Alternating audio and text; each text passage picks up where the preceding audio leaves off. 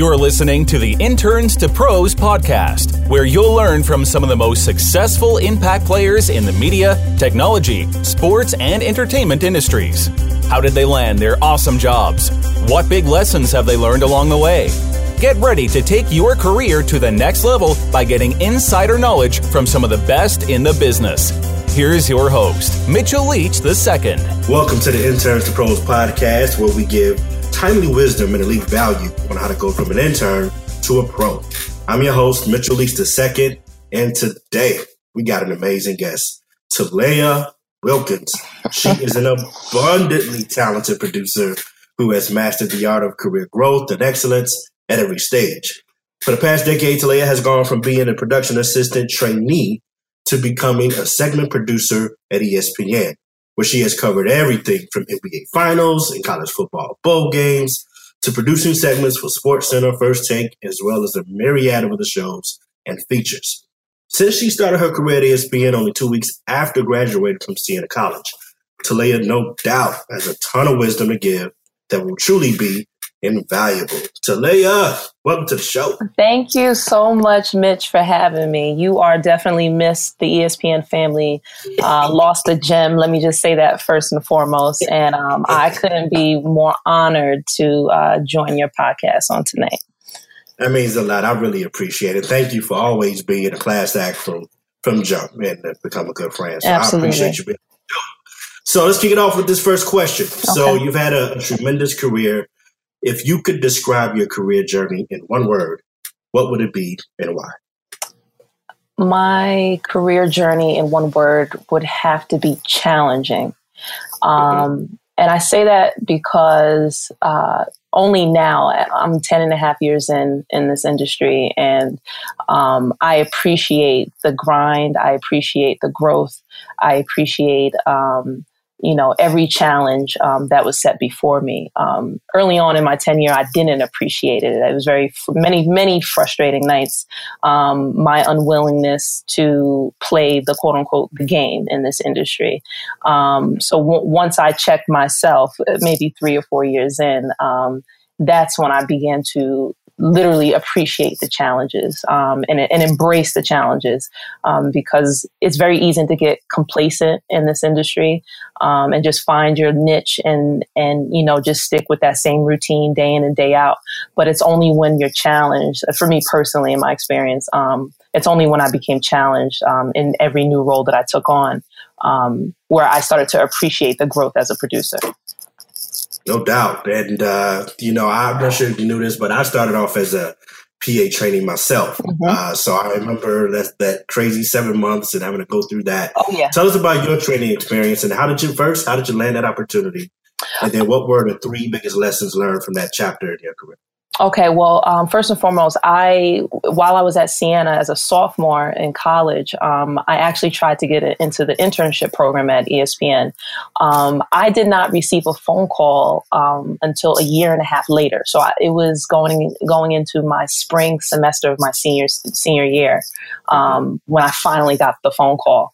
Um, and by that time, I'm like, okay, I got about four months left before graduation. Um, you know, obviously, you know, right, taking on uh, an internship at that point in, in my, you know, uh, college tenure was wasn't realistic. You know, knowing that I was going to graduate in May.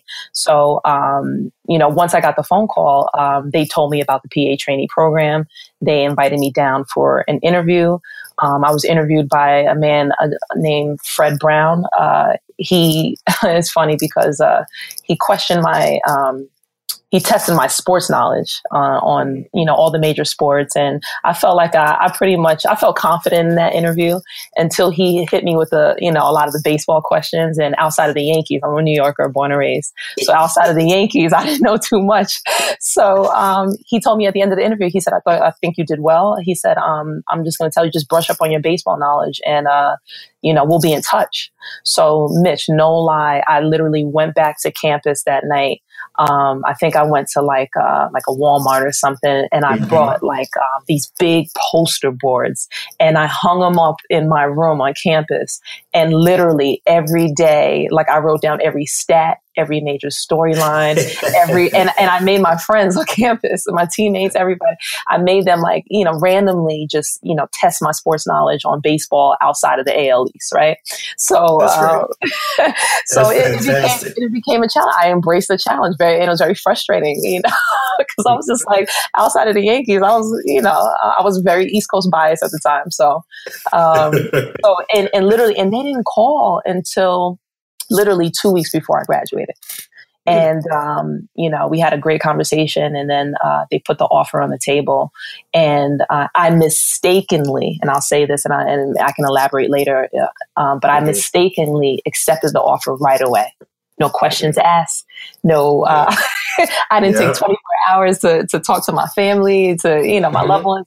I literally just accepted the offer on spot because you know those four little letters you know mm-hmm. um, that's all i that's all i you know could think about in that moment so yeah, yeah. yeah no doubt well mm-hmm. you just brought back memories for me and my test and I, let me tell you, I thought I I, I uh, failed the mess out of that, but apparently I did okay.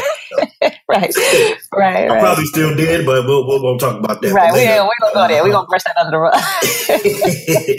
now, um, I know you did an internship. To back it up, I know you had did an internship. I believe with Allan Houston, and then you ended up doing this trainee program. I guess mm-hmm. how would you describe the value of doing something like an internship program or training or fellowship program?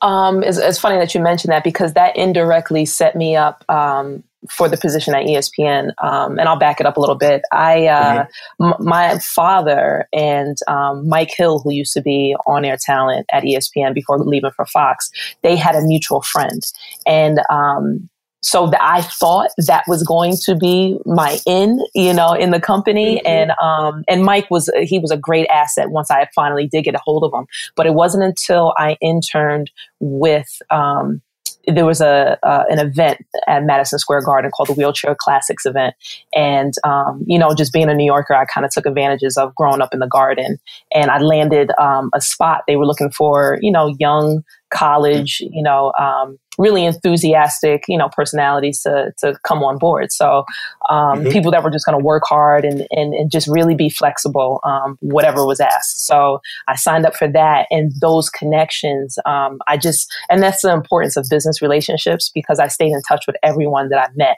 um, mm. on that staff.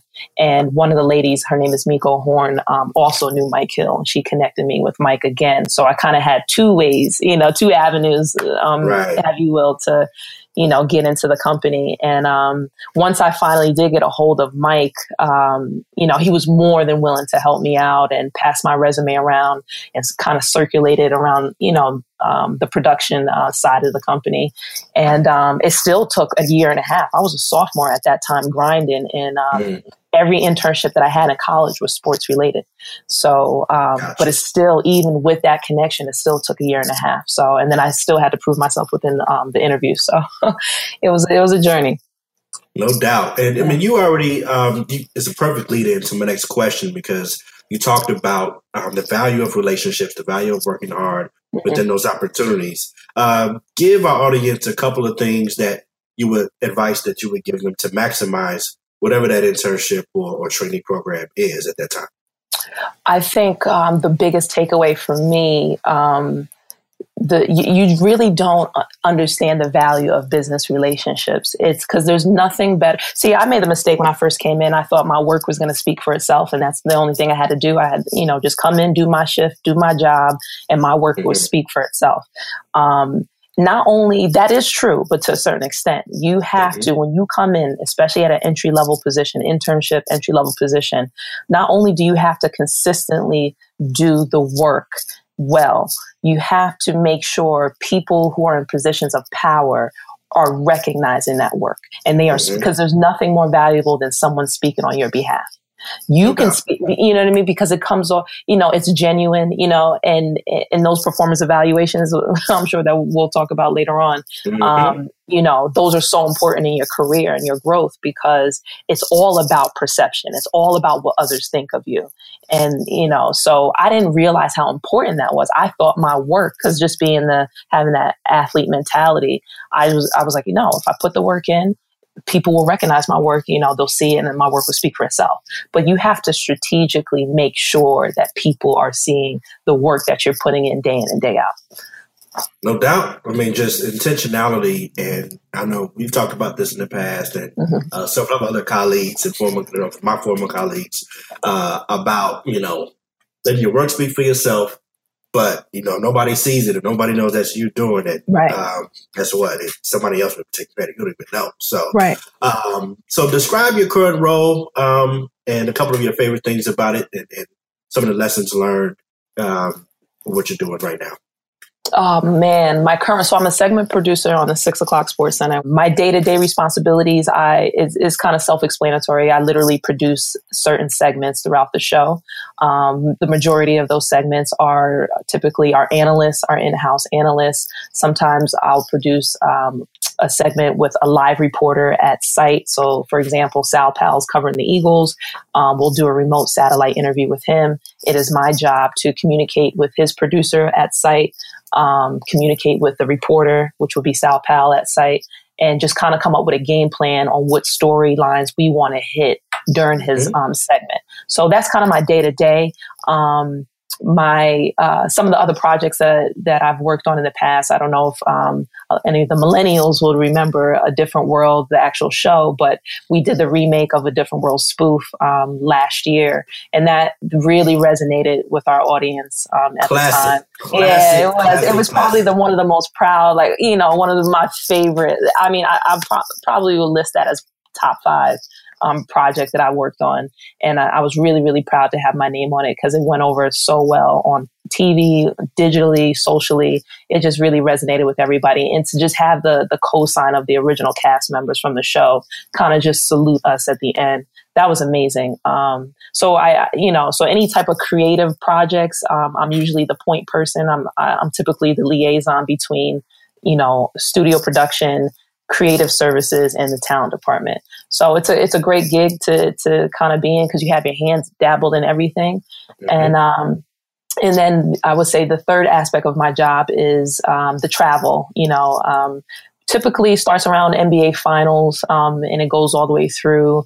You know, I've been a part of a number of ESPYS, a number of Emmys, red carpet events, um, movie premieres with Mike and Jemele. Um, so yeah, I've definitely had definitely dabbled in all aspects of the role um, in the last year.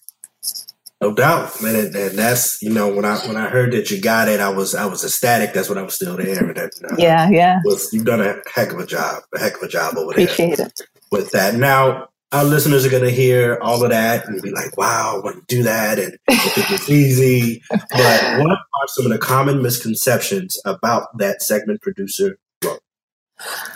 Wow. Um, well, I don't have a mansion on Farmington Avenue next to 50 Cent. Like, I, I, promise you, me and 50 are not neighbors.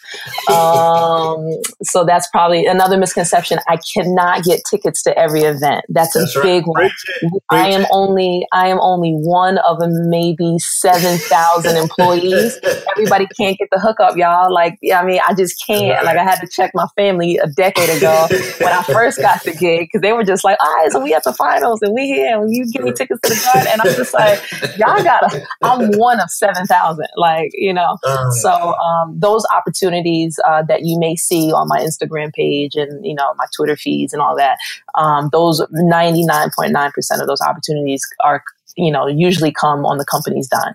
So mm-hmm. I'm being sent on behalf of work. So I'm grinding while I'm out there. Granted, there is time to have a little downtime, have a little fun while you're on the road. But for the most part, I mean, you know how it is, Mitch. We're working 15, 18 hour days sometimes, you know, um, you know, you get, you know, you get, you can, you know, fit the fun in, you know, where you can. But that's probably the biggest misconception. I think people think we can get tickets everywhere and people think we live, um, really, really lavish, lavish lifestyles. Right. right. so, they listen, that is not hey, I can It was see, humble beginnings. I commuted from my first four or five months from Brooklyn, New York every single day, two hour commute, coming into another two hour commute going. I did that five days mm. a week um, for mm. months uh, before because you know the trainee process back then, yeah. you know, they didn't retain, they didn't let you know that you were going to be retained until after the fourth month mark. So mm-hmm. my whole thing, I used to tell people, uh, you know, I didn't want to get myself locked in a lease out here, but the truth was, I really didn't want to move from Brooklyn right, from the right, Bristol.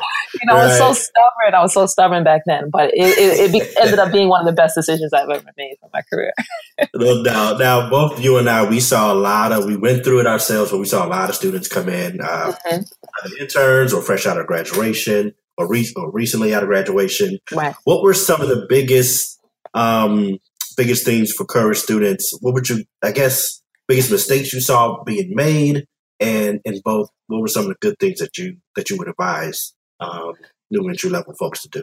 Okay, so my a lot of my interaction with um, interns or entry level or future entry level um, employees are typically at the conventions that we go to throughout the year. NABJ, um, for those of you who don't know, NABJ is National Association for Black Journalists. Um, they pick a different city every year. Um, t- I've been going, I think, the last five conventions I've been to. Um, so I meet a lot of people at the, at, you know, at our booth at the career fairs, and mm-hmm. mistakes that I see um, resume mistakes are a big one, a big killer. Because you, you don't get a second chance to make a first impression. People hear you hear that all the time, and that's so true. So people will come up to me, hey, can you take a look at my resume? Or people will reach out to me through LinkedIn, hey, can you pass my resume along? I used to do that blindly. I used to just say, hey, no, because I, I, always wanted to just pay it forward. So mm-hmm. I would just pass along pass along a resume. And um, unfortunately, I had to learn the hard way um, that that was a mistake. Now I have to, you know, um, kind of screw, you know, filter through the good mm-hmm. ones versus the bad ones. And uh, but the mistakes that I see, um, just lack of preparation you know, and people not prepared to speak to you, um, and people not pre- prepared to present their best selves. Um, and and I mean, I'm telling you, it, it, could be the first two minutes whether I, whether I know um, if you if you're a, a, strong enough candidate for for an entry level position. No doubt, no doubt, and I've mm-hmm. I try to uh, preach that with with uh, with young folks uh, now, and mm-hmm. hopefully has like these and meet people like yourself. Uh, right. People will be more prepared as they go along. Um, so, uh, kind of making a bridge off of that point, um, mm-hmm. you have been able to grow your career um, through a lot of hard work, through a lot of determination, and just being ready for the opportunity. Uh, describe right. the art of, of, career growth and the best ways to sustain that growth. Okay. Um, remain uncomfortable throughout your career. If you are uncomfortable, you are progressing. It's only I, I, I don't think I've spent more than two years, two and a half years on um, a project or a show or a gig within this company. You have to um, remain relevant, and I can tell you firsthand, um, working in studio production, when you're one of maybe 150 production assistants, um, mm-hmm. you have to distinguish yourself on a on a night to night, week to week basis, and um, and you have to, you know, like it goes back to those business relationships. You have to make sure you identify who are who the influences are in, within the company. You have to mm-hmm. identify, um, you know, uh, your advocates. You have to get mentors um, early on in your career to advise you because it's an information overload when you come in, and you know, it's not it, it, it's just it could be overwhelming for a lot of people. Um, and and I, have seen a lot of PAs get lost in the shuffle. So, you know, I would just, uh, yeah, I would just, I would just definitely strongly advise you to, to get mentors, to, to be always remain the dumbest person in the room. I tell that people all the time. Like, I don't, if I'm the smartest person in the room, then something's wrong. You know, I want to feel that that little bit of insecurity, or or you can turn a positive twist on it. I want to make sure I'm a sponge and I'm absorbing from the best in the business. You know, and um, do things outside of your nine to five or whatever your schedule ends up being. Um, yeah. I'm involved in employee resource groups. I'm going to conventions. I am now a mentor to a handful of people that are under me because it's about reaching back as you continue to climb that corporate ladder. Um, you know, not getting bougie, basically. You know, when, when you get a little promotion, you have to reach back. And people notice when you reach back. People notice when people, others gravitate to you for advice and, you know, they just want to be a part of, you know, where you're going. And, and I think that's so important because people have done it for me and it's turned out well for my career. Um, but you definitely have to remain relevant. And one way to do that is to remain uncomfortable in your position and continue to always put yourself in a position to learn more. And, you know, your, your current job is not, um, when you like when when you get an offer right um, for a position you are not preparing you're already qualified for that position your job mm-hmm. is to make sure you continuously go above and beyond because to prepare yourself for that next role that's right. You know, so every time you say, yes, I accept this offer, just understand that you are already qualified. That, that person across that, that desk has already made the decision that you are, you have the capability of doing that job. Your job in return, the return on your, on their investment is to make sure you can do the next job. And that's what you have to show consistently. And I think that's what distinguishes you from a lot of people who just sit there complacent, just come in and just do their job and go home. Listen, I, I, hope y'all out there taking notes. That was some uh, some big time wisdom that's that's truly truly invaluable. Now, you just mentioned uh, something I'm very passionate about, and you are as well. Mm-hmm. Mentorship. Uh, yes. Who were your mentors, and what were some of the big pieces of advice that they gave you?